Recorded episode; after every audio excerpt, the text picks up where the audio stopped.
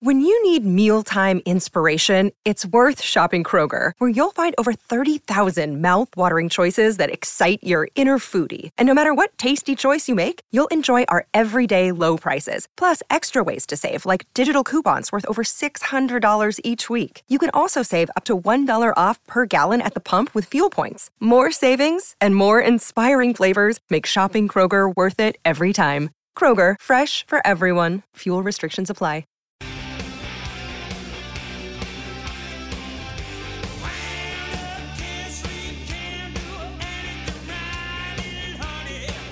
Two, Jeff Cameron Show 93.3, Real Talk Radio War Chant TV. Good to be with you. Thanks for being with us. Made mention of it last hour. Let's reiterate here to start this hour, which will create a larger conversation because, Tom, you and I have not had the opportunity to talk about the news that came down regarding the Pac 12 yesterday, specifically with Washington State's administration uh, ceasing to uh, operate athletically with their budget and uh, plans moving forward uh, for facilities, raises, coaches, play, you name it, all of it. It sounds like the Pac-12 is in the process of uh, collapsing right before our eyes. Really, an amazing thing to watch, uh, amazing thing to be a part of, to be sitting here watching college football shift to this degree. And of course, it's been the topic du jour uh, for us here over the last year. It's going to continue to be until there's a resolution that is satisfactory uh, financially for FSU.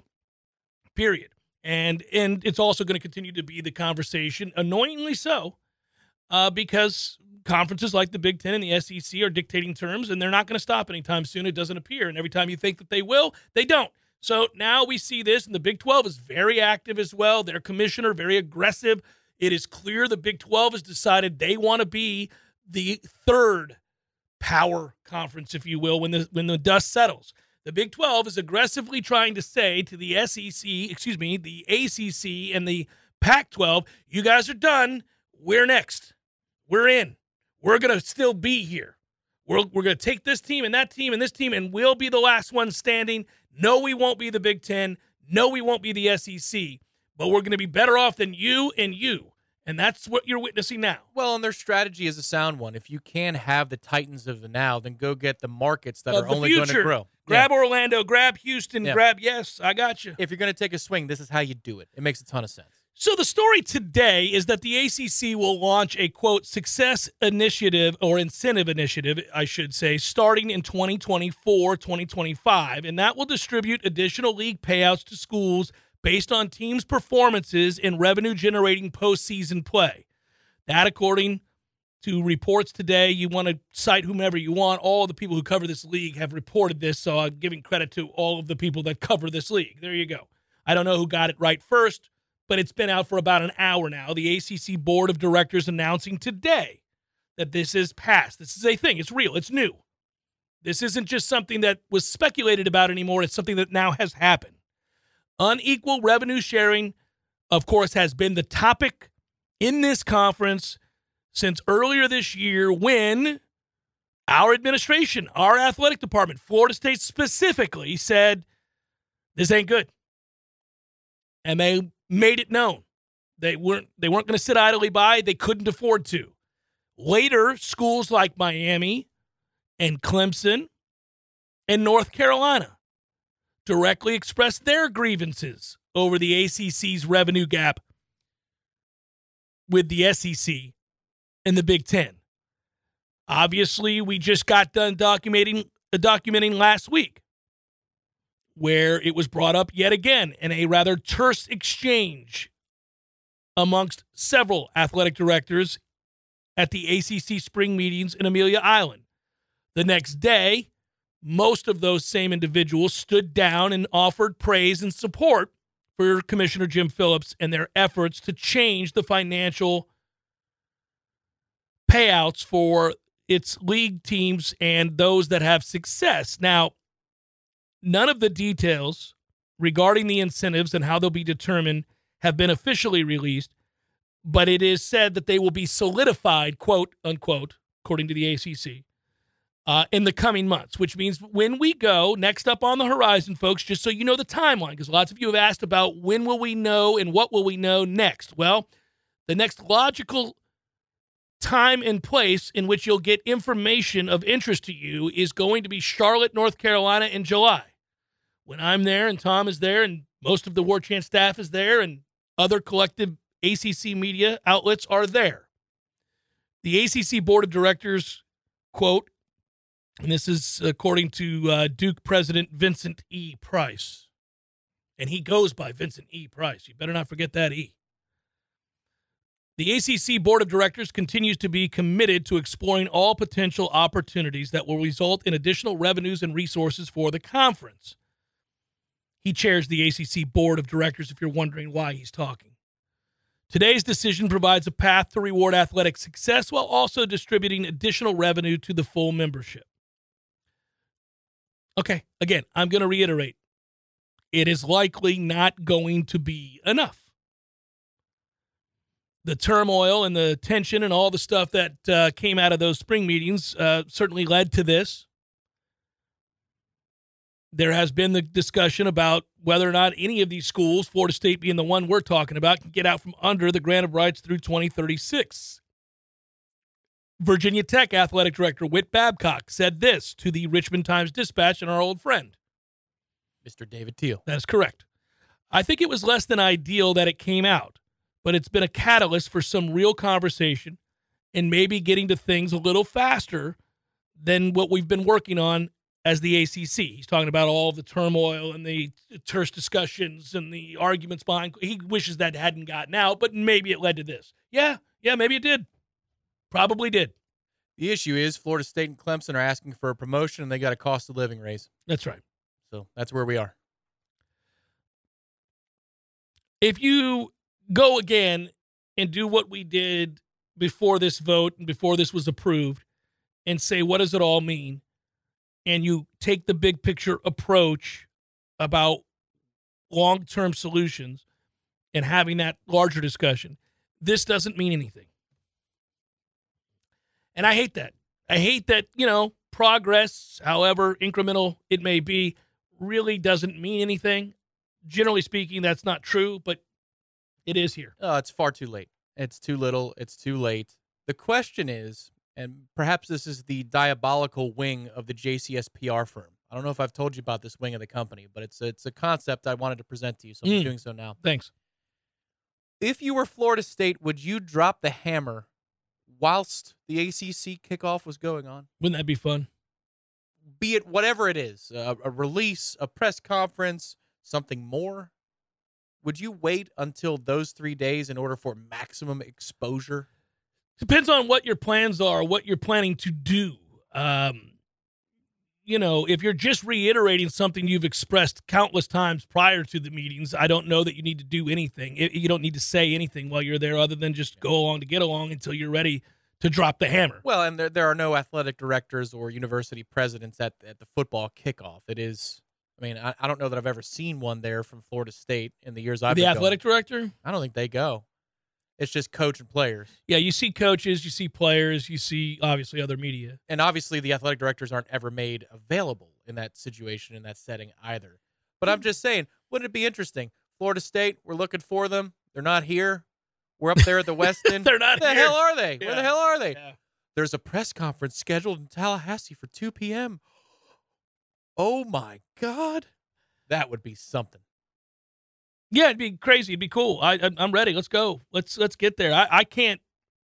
These these stories are necessary to highlight, talk about, note. It matters. It's something that is uh, collectively discussed in the world of college football. And since we discuss college football and we look at the big picture and we talk about the landscape and what is and what isn't happening, uh, that's good and bad for Florida State, or how as it relates to Florida State, you got to you got to talk about this stuff. But again, the underlying theme to me is that none of this is going to make any difference whatsoever long term for Florida State and their ability to compete against the Big Ten and the SEC. And they're one of only two, three, I don't know, I guess I, I guess that's not true. I mean, there's probably what, seven teams, maybe eight, maybe eight that uh, that really share uh, Florida State's desire to compete for national championships and have invested accordingly. Maybe it, it might be a bit I mean, of a, uh, yeah, it might be a bit of a stretch, uh, but but I don't know that eight of them have a home. You know, that's that's in the power two. That's the issue here. If they all had a power two landing spot, this would have been done. And that's what you know when the Mag- Magnificent Seven thing came out last week. It, it I felt like with Louisville not among the the programs listed when McMurphy actually named the names, And I then they were the following day, but yeah, yeah they must have a home. You know, these these seven schools must have a destination that has been agreed to because Louisville would most certainly be on this list of teams that are interested to Sure. leave sure. because they're invested in doing so. Yeah, that's going to be throughout the summer. I don't know that we're going to get a lot. You're going to listen every day and you're going to read and you're going to look around, you're going to talk to people to hear are we getting are we getting something here? Are we getting closer to something here? Are we moving towards? Are we on the right track towards making some sort of grand proclamation? Well, I think you're correct to lead with the Pac-12 part. You know, I was just getting used to saying Pac-12 instead of Pac-10. It makes me sound like an old timer, but I was so used to Pac-10. But it's that. It's the imminent demise of the Pac-12 as we knew it that is going to impact us a hell of a lot more than a couple extra bucks for making the playoff or winning the ACC. That story that came out yesterday, I, I thought it was incredibly. Um, I, I don't know. It was overlooked to some extent. I mean, like it, it didn't occur to anybody that that was a shocking thing to hear from a from a university representative representative to to to say that you know we we can't get a TV deal done. Nobody. It, it's not looking good moving forward. We're gonna have to shut things down. I mean, geez. Washington State has had some athletic success. They're not nobody. I mean, they're not major players, but they are a program of some success. These athletic departments don't stuff things away for a rainy day. You got to spend it as you make it. So if there's no revenue coming in and your projections say nothing, I mean, you can't can't really be flying on a private jet to go secure a recruit. You know, that, that that's what that's about. And we saw, I mean, shoot, to a degree, that's what David Coburn and his function was here at Florida State not that long ago because the pandemic happened. Football sucks. There's no season ticket revenue. There's no football revenue to speak of. So you have to release something like this. You got to tighten the budget. There have to be budget cuts and all that kind of stuff.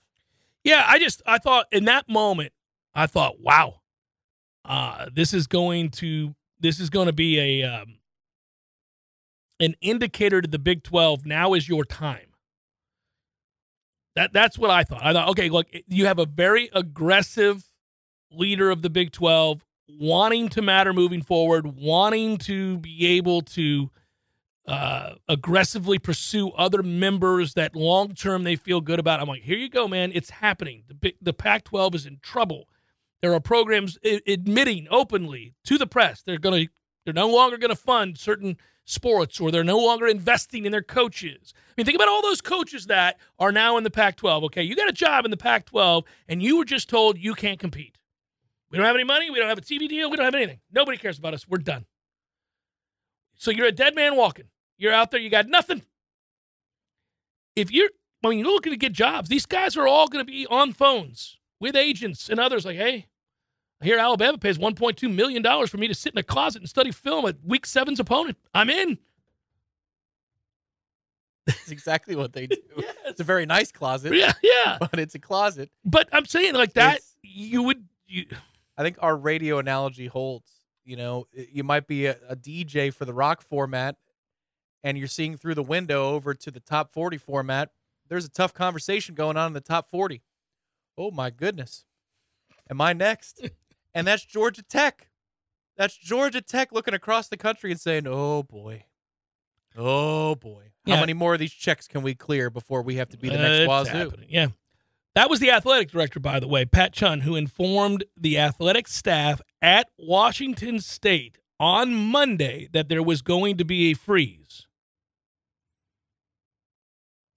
The uh, the email that had to be a tough one to get read in part that they were implementing a hiring freeze across all athletics and that there would be quote tom a pause on non-essential travel there would be a pause on all purchases. It's like me talking to my wife. There would be a pause on new professional development. She doesn't strike me as that type. i'm kidding. Yeah. kind of. Well, i'm kidding. She does.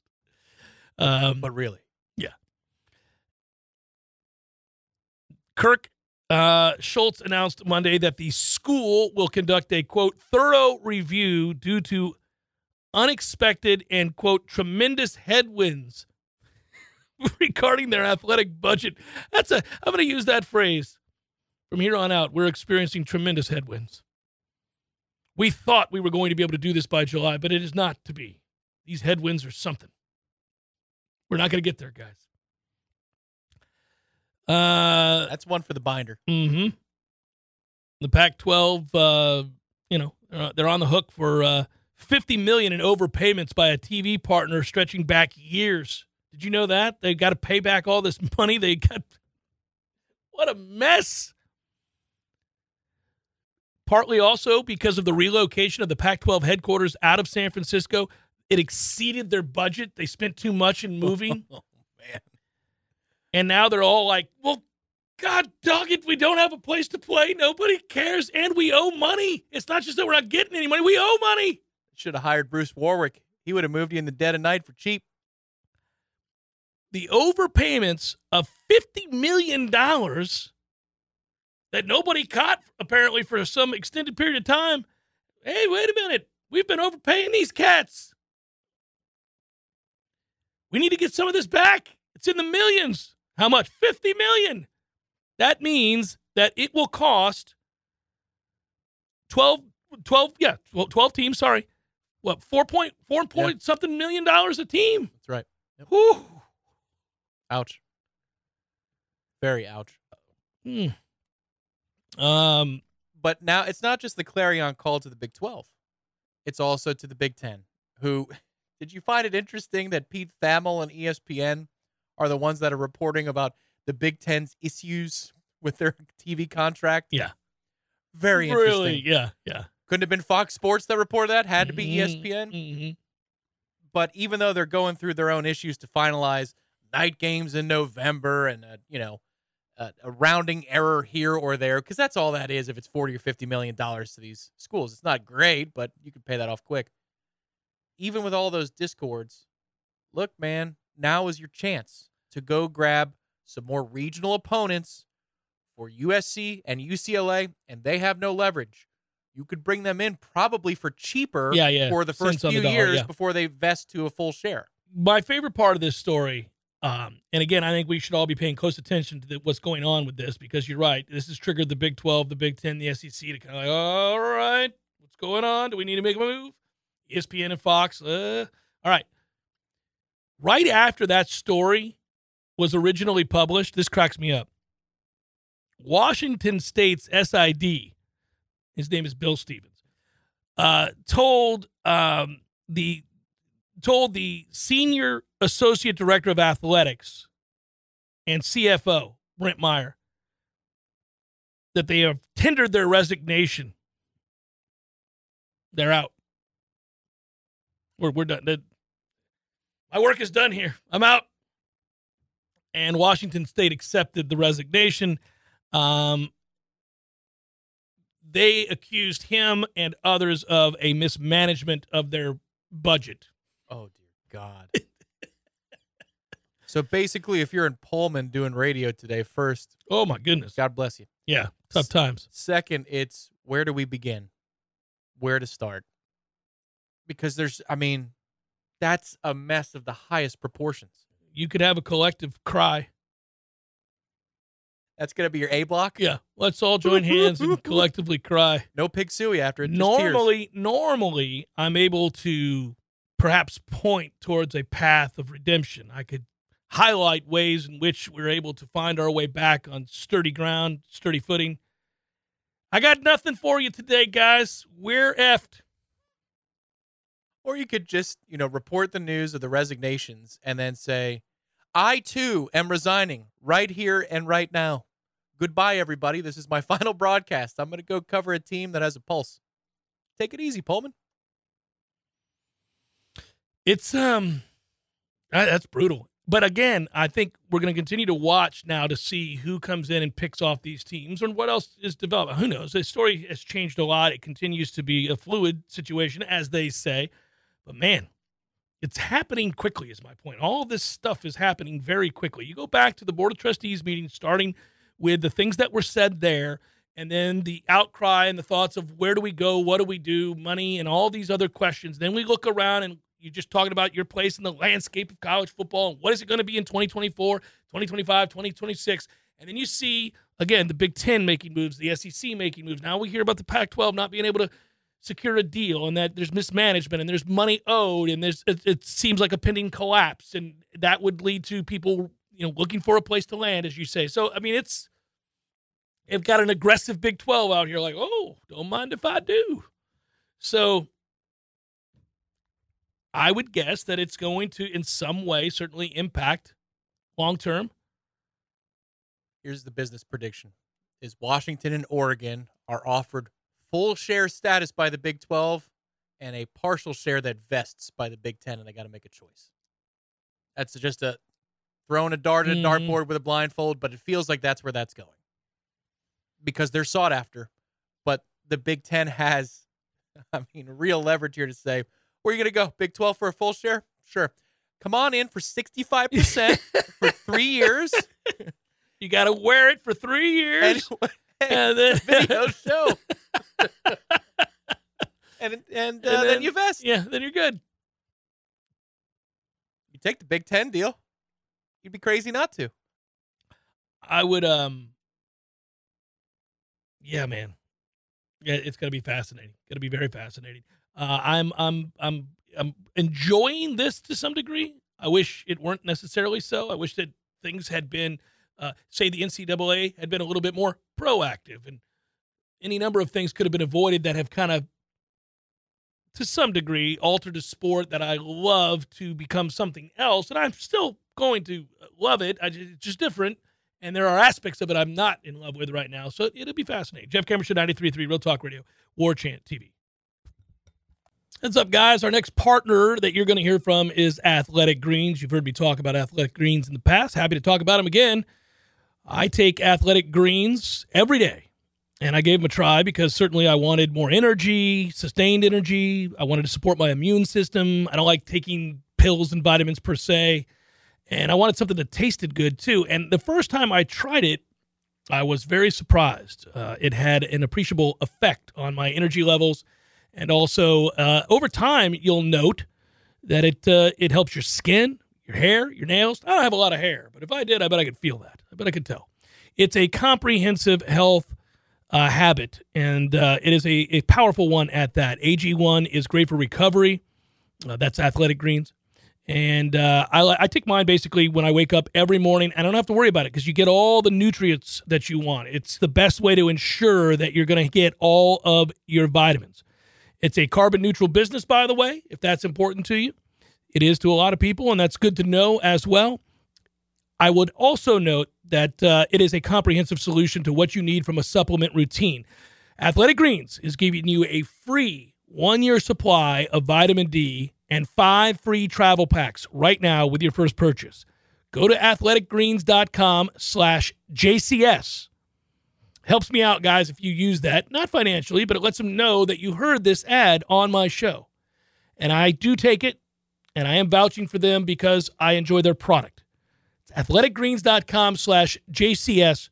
Check it out. I think you'll note the difference in your life with a simple drink each and every morning to start your day. Athleticgreens.com slash JCS. Passion, drive, and patience. The formula for winning championships is also what keeps your ride or die alive. eBay Motors has everything you need to maintain your vehicle and level it up to peak performance. Superchargers, roof racks, exhaust kits, LED headlights, and more. Whether you're into speed, power, or style, eBay Motors has you covered. With over 122 million parts for your number one ride or die, you'll always find exactly what you're looking for. And with eBay Guaranteed Fit, your part is guaranteed to fit your ride every time or your money back guaranteed. Because with eBay Motors, you're burning rubber, not cash.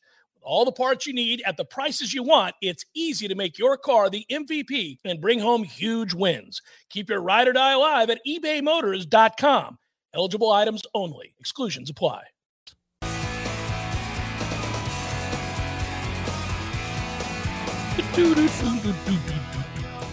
Jeff Cameron Show 93.3 Real Talk Radio, War Chant TV. Talked about it yesterday. You can see that story on warchant.com. Florida State expected to hire veteran NFL assistant, former Virginia Tech All American Anthony Midget.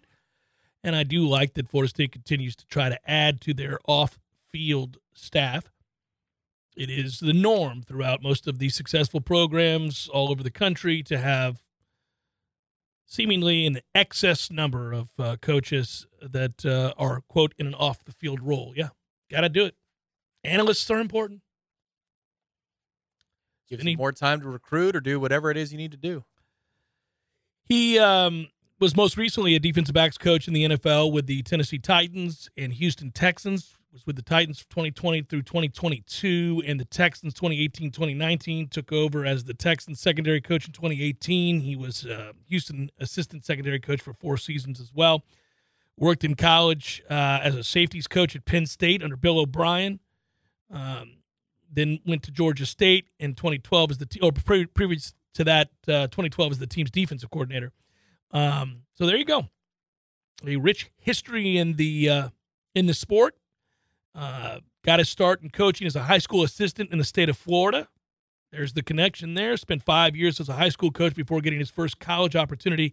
Was a grad assistant at Virginia Tech. Florida State entering its fourth season, obviously with Mike Norvell is uh, in a good place and will open the season against LSU. Tom, don't know if you know it. September Oh. the 3rd, buddy. Is that right? Also, Michigan State, Penn State going to play a neutral site primetime kickoff game Black Friday at Ford Field in Detroit. The game will be on NBC. Kickoff set for 7:30. Wait, Isn't it fun to see how the NFL and college have taken the gloves off in terms of scheduling? The only thing that's left now for college to do is to put more games on the Sunday of Labor Day weekend. Yeah, We are the primetime game. yeah, we should be. We are. Yeah. but there's no rule against having a noon kickoff and a 3:30 kickoff on the Sunday of Labor Day weekend. You know, they load us up on Saturday. Get it on. But why don't you space it out a little bit? Come on, we got to celebrate. The NFL is now putting a, a game on Black Friday. The NFL is expanding all the time what days of the week they play the games. You know, the months they're doing the flex out of the Thursday night uh, schedule this year now for the first time last four or five weeks of the season. Yep. Come on, college. Let's get that Sunday triple header. I'd love to be at a tailgate in Orlando. Well, I'd love to be watching college football the day of Florida State and LSU. I don't know if I'd love to be at a tailgate in Orlando, but you get the point. Also, on the note of college football, and because this makes me smile just saying it aloud, the NCAA football video game details are beginning to leak ahead of the 2024 release, buddy. Yep, yep. And so, you tech geeks out there that take the time to build the rosters, you've got to build this team's roster for next year. We've got to be able to enjoy the fruits of the transfer portal and the battle's end, their labor, so we can play with that loaded team next year.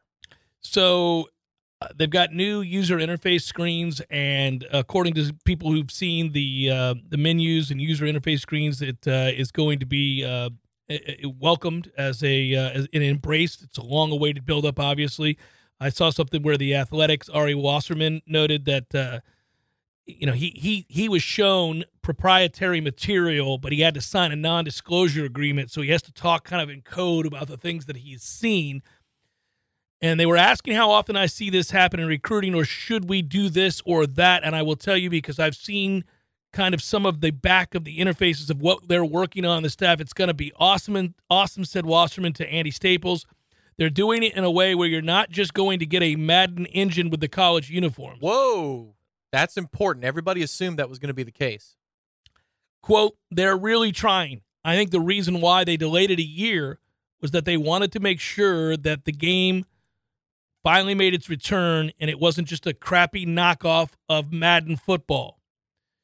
The dynasty mode and recruiting and rankings and territories and all the things that we talk about all the time in college football are represented in the game now.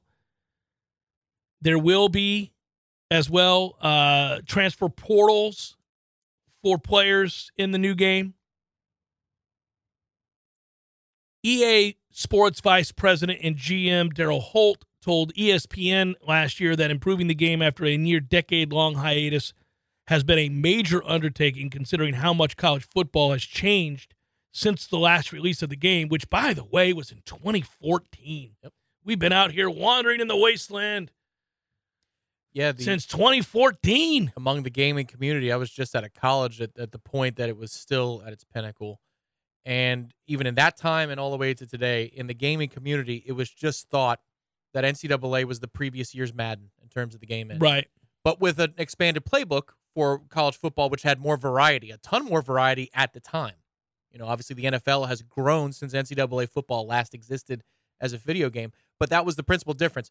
You had a button to pitch a ball on an option. That didn't exist in Madden. Right. But nobody ran that. Right. But what I inter- what I find interesting, I, I said this today on social, but you know, NCAA football was awfully aggressive in the transfer part of the offseason 10 years ago. You'd lose guys left and right, Yeah. especially in the online dynasty. They'd go to your rival. Yeah. Like, It was- just nonsense? It was crazy. I'd be like, Terry, I started you every game last year. What the hell are you so upset about? Yes. I lost a couple of guys I'm still hurting over in Conference USA years and years ago. You're like, no, Wilson was my Wayne go-to Wade. guy. I lost Wayne Wade. Wayne Wade. Wayne Wade. Still pissed about it. He went to uh, our boy Chris. He went to UCF. Mm, He left Houston to go to UCF. what are you doing? Punk? Yeah. What are you doing? But it was almost Punk like ass Wade Wade. NCAA was predicting the future because it was way more aggressive than reality. That never happened in reality in those days. I always pushed it too. I always courted NCAA violations with the way that I recruited. I was dirty. I was trying to take everybody, offering cash, you name it. Come on, was there a cheat code? trying to win some games around here. I intentionally made all of my guys on both the offensive and defensive line and also linebacker, middle linebacker, not outside linebacker, very specific, and fullback wear black tape around their ankles. I wanted us to appear slower than we really were. One receiver was allowed to do it, and it had to be the fastest receiver. Visors, fullbacks, linebackers. All the rest of you, no visors. Neck rolls? Linebackers, fullbacks, Mhm. neck rolls. That's it. Mhm. Nobody else got a neck roll. These things really don't do anything, by the way.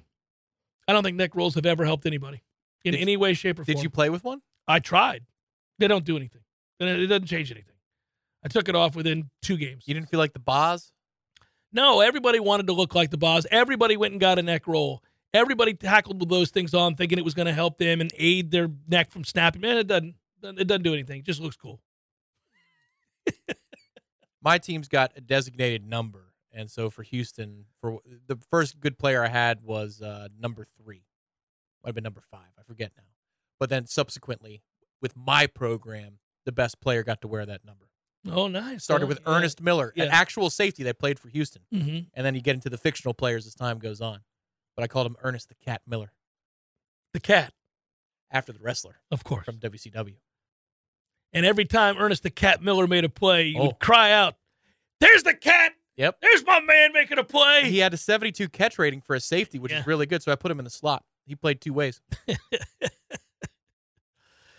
Oh no, Dad! My kicker was always renamed Jeff Cameron. You're wrong for that. You are wrong for that.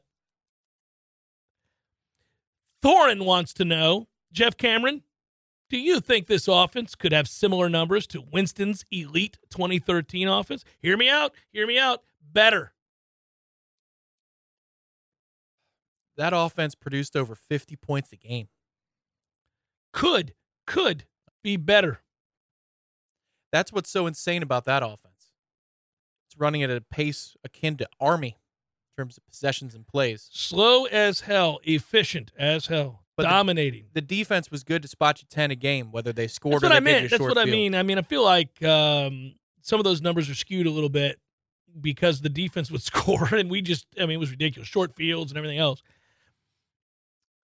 I'm not. I don't think they will surpass those numbers, but I think when you're talking about because we play so much faster and the- ability to, in in terms of yardage and things like that, yeah, they could be better in some areas. Would not be surprising at all. Um, you know, again, depends on how bad. Really, the point thing is going to come down to how badly do you want to beat people on this schedule because you have you have opportunities to just beat the bejesus out of people. I mean, there's some games on here that are just not going to be competitive. This offense could be more explosive than the 2013 offense. I know that sounds like fighting words, but I think you've got more explosive running backs. Devonta Freeman was excellent, but he wasn't explosive. He wasn't a house call Well, every and- time he touched the ball. And listen, just remember, I mean, just because let's say they do have some better numbers in areas, it doesn't mean they're a better team or a better offense. It just Right. means the numbers are Yeah. better. Yeah, I mean, the game's changed. It's the era we live in. Yeah, the, the rules have changed in favor of offenses. There's all kinds of things. I mean, so game by game last year, lest people forget, um, Florida State really dominated uh, some games. You had a 40 point win over Duquesne, could have been 100 points, but you know that's what it was. Um, well, I'm trying to think. Let's see here. Let's go back to Back half of the schedule is littered with them. Starts with Georgia Tech. golly. I was thinking the year before we lost to Georgia Tech 16-13. Remember that? Oh, that, was 2020, that was 2020, 2020. 2020. This James Blackman touchdown drive start the season. That's that's right. The weather delay. Yeah. Good God, man. Jeff Sims beat us. But yeah, you had a ton of lopsided games. The Syracuse games lopsided, uh, but just a ton of games. You could you could name your score in a lot of these games last year, and like six or seven of them. I I- I think the same will be this year. This year, uh, what do you, you have? Uh, Southern Miss, is that right? Second week. Southern Miss. Yep. You've got Boston College after that. Mhm. Uh, obviously, it'll be a close game against Clemson in all likelihood. I think you could really put it on Virginia Tech. You could really put it on Syracuse. The Duke game will be better than people think because Duke's well coached. Elko's good. They're, they're playing hard. They won eight games a year ago. They're they play good defense too, so it'll be interesting. Um, I think you could really put it on Wake Forest finally. I think you could really put it on Miami as you did a year ago, forty-five to three. You could really put it on North Alabama.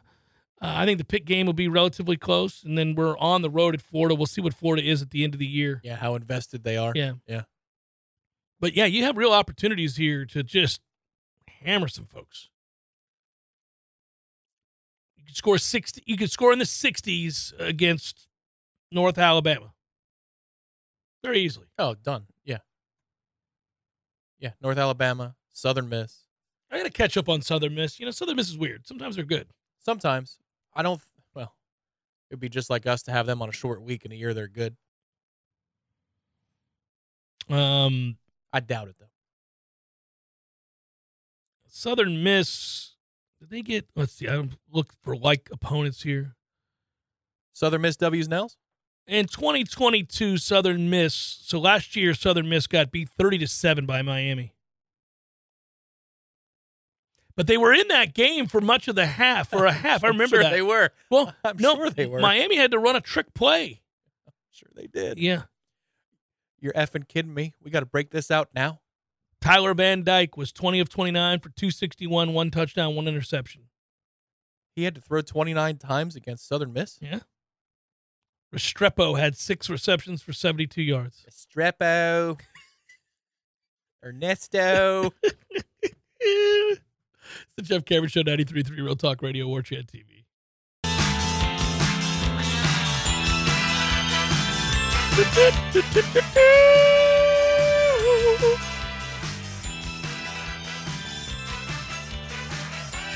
Hey, don't forget about our friends over there at Pinch a Penny. You need to get in that hot tub. You know what it is. It's time to relax. Our friends at Pinch a Penny go over there off of Greer Street and check out the over 50 hot tubs that they have in stock right now. It's a lot. It's a lot. And here's the thing, man. You can get a new tub, have it installed, the covers and all that good stuff for as little as $99 a month with installation and the covers included, buddy. 99 bucks a month. I may do it. I may do it. Pinch a penny, Greer Street. Go check it out. You bring Benny. I'll bring the Jets. That's terrible. oh man. Also, oddly, I hate that song. My most hated Elton John song. Oh, really? Hate it. More than Crocodile Rock? Oh, that's a terrible song too. He's got plenty of terrible songs. He's got a lot of great ones too. It's a weird, weird canon. It's it's uh. I'm okay with all of it. Oh, It's him. It's who he oh, is. Benny the Jet's is terrible. It's a terrible song. So is He- Crocodile. I mean, but I mean, him as a person, he can uh, all no, at no, once I- bring you to your knees. But then look at him. look at the look at the glasses. yeah, no, but, but One comes with the other. No, I get it. I'm not trying to stifle his creativity, Tom. I just don't have to love it all. It's uh, a, it's, it's it's a bit much. Hey, Power Mill will help your child You got a young man, young lady getting ready to uh, go through. Hey, today's the last day of school for a lot of people. Last day, kiddos. Oh boy, do I remember this day in my youth. The roads are crowded Let earlier you- in the day. Let me tell you something, buddy. I, there was no better feeling in your youth than going to school on the final day and everybody singing schools out for summer and all that with Alice Cooper. We did not. We were- we, we, were- all sang it singing at the top of our lungs. It was incredible. Anyhow, um, I would just tell you that that was a special feeling. You're just all kind of walking around, pointing at each other like, "This is it. That's it. Yeah. Oh, I'm doing nothing." Yep. And you have to schedule the pool parties oh, and birthdays. Man, it was I mean, great. You did. You had the summer birthday. Oh yeah. Oh yeah. I think the very first party I remember my parents had for me for a collection of kids that I went to school with might have been like I think it might have been like six or five or something like that. And that early. yeah, I think it's six or maybe six or seven. And I got in trouble at my own party and got sent to my room at my own birthday party. Did you push somebody? No, I think I cursed at a kid and it was overheard uh, by one of the parents. And uh, I think I said something probably wildly inappropriate. The first big thing we did, it, uh, I think it was 1992 or 1993. I was in kindergarten. It wasn't a birthday party. We just had a bunch Mhm, of kids over. mhm. This will mark the times for us. We got a bunch of Bigfoot pizzas from Pizza Hut, Mm. and we turned on the Teenage Mutant Ninja Turtles live action What a movie. day! What a day! That was a day. It was a pool party, but it started to rain. We had a pool party and we played uh, wiffle ball in the backyard, and it was awesome. And I think the spirit of competition got pretty rough, and I said something. Got a kid at second base. I can never forget that. I could see that. Yeah. I was concussed at one of my birthday parties. Jeez. My brother-in-law hit me with his elbow. He was playing Oh, safety. I was playing receiver. He came through the receiver. he it was caught you. Pass interference. Did you call it, Uh, or were you just too hurt? I, I had to come out for a play or two. I was a little dinged, but then I got right back in there. Yeah. Probably not smart. Well, you're a grown man. You got to get in there. It's 12, but yeah. yeah, close tough, enough. Tough it up. Power Mill Training Academy equipping your child, motivating athletes focused on baseball and softball with the specific tools to reach their true potential. That's a good thing, man. So whether it's baseball or softball, or whether your kid thinks they uh, fancy making the majors or just want to have fun in little league, they got you covered. It's developmenting, uh, developmental, um, and fundamental skills for your kids. That's what they're going to teach them. They're going to have fun doing it. It's really cool. Uh, the facility's nice. Go check it out. You want to learn more? PowerMillSports.com. If you would, sir, let's get to some probables. It's time for how you say with the pitching uh, probables.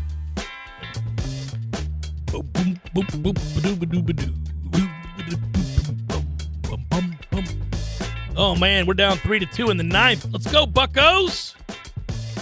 Martin Perez started that game for Texas. Johan Oviedo for the Pirates. Got to break out your Jolly Roger. Let's go. I know, I know. We got a game two, I think, later tonight. I think, I thought, maybe.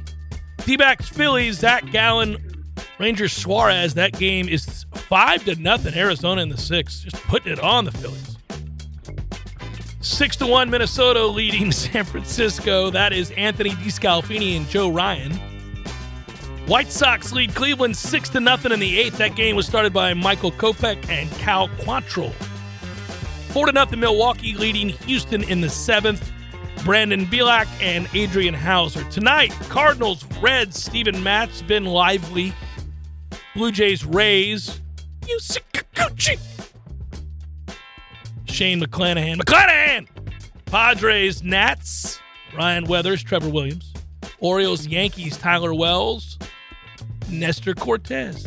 Astor. Let's go, Orioles. Dodgers, Braves, Tony Gonsolin and Bryce Elder. We got the Tigers and the Royals, Matthew Boyd, Zack Greinke. Mets, Cubs. Sing it time. Sangasan. Let's go. Marcus Stroman goes for the Cubs. Yeesh. Marlins, Rockies. Alcantara going for the Marlins and Karl Kauffmann. I know they call him Alcantara, but I will not do it. Karl Kauffmann. That's a new favorite. Karl Kauffmann. Short sleeve with a tie. Red Sox and Angels, James Paxton, Tyler Anderson. Athletics and Mariners, Ken Waldichuk and Bryce Miller. That is a look at those that shall reside on the bump. Boom, boom, boom, bum bum bum bum. Do do do. Do do. Duke lost their four games by an average of four points last year, and they have a good quarterback. Thanks, Garrett. Yeah, I knew they played well. I knew they played well. Uh, you know, that always stands out, doesn't it? Do they have a good quarterback? We'll find out. Well enough. They played well enough last year. They certainly were not your typical Duke. In the lead up to the Georgia Tech game, I watched Duke Georgia Tech play head to head, and I wasn't convinced that uh, much had changed in terms of just Duke as a product. Elko's doing great things with not much to work with. Well, my point. That's what good coaches do, buddy. That's what they do. I uh I'm full on addicted to Better Call Saul. I spend my days Whoop. dreaming of getting home to watch Better Call Saul. And you are where? Middle of season two or three now? I'm about to start season three. Okay. It's just fantastic. Just fantastic. And I always find myself conflicted. That's a, that's a great thing about that. Mm-hmm. Every character storyline, you're like, well, you know, I can see it. I know why they did that. It's not necessarily ethical, but I get it. And then other times you're like, oh, don't do that. And then you're kind of like, oh, he's going to do this. Don't do that, Jimmy. And then you're kind of like, oh, no, this is not going to go well. Mike, be careful. They're on to you. No, no, this is not good. You know, and then you're kind of like, well, then again, I like Nacho. Nacho's solid, but Nacho, you know, look, man. You should have done that, Yeah. Nacho. what, why'd you do that, Nacho? Yeah. Your dad matters, Nacho. Yeah. There's a lot of things that happen where you and you know what I do the whole time is I think, okay, well, I know that this person doesn't make it to Breaking Bad. Mhm. I know that this person does, but is very different than they are now. Right. This person doesn't, but this person does. And when are they going to introduce this person? And yeah, you can see how the connections are going to happen. But it's all a tour de force. Every performance, yeah. just about every single one. You go, everybody, oh everybody's God. good in the show. Everybody's good in it. The lady that plays Kim Wexler is incredible. She only gets better as She the show can- goes on. she's just Rhea great. Seehorn, unbelievable. just- has she been in anything else lately? she was greenlit to do something. I She's what it good. was, yeah, it's it. Yeah. She becomes an even more of a Oh, uh, Yeah. good work out of you. Good work out of you, director. And uh, we'll see you guys tomorrow. It's our last show of the week, so you're going to want to be here early. Get here an hour and a half early. Sit here and wait patiently. Peace.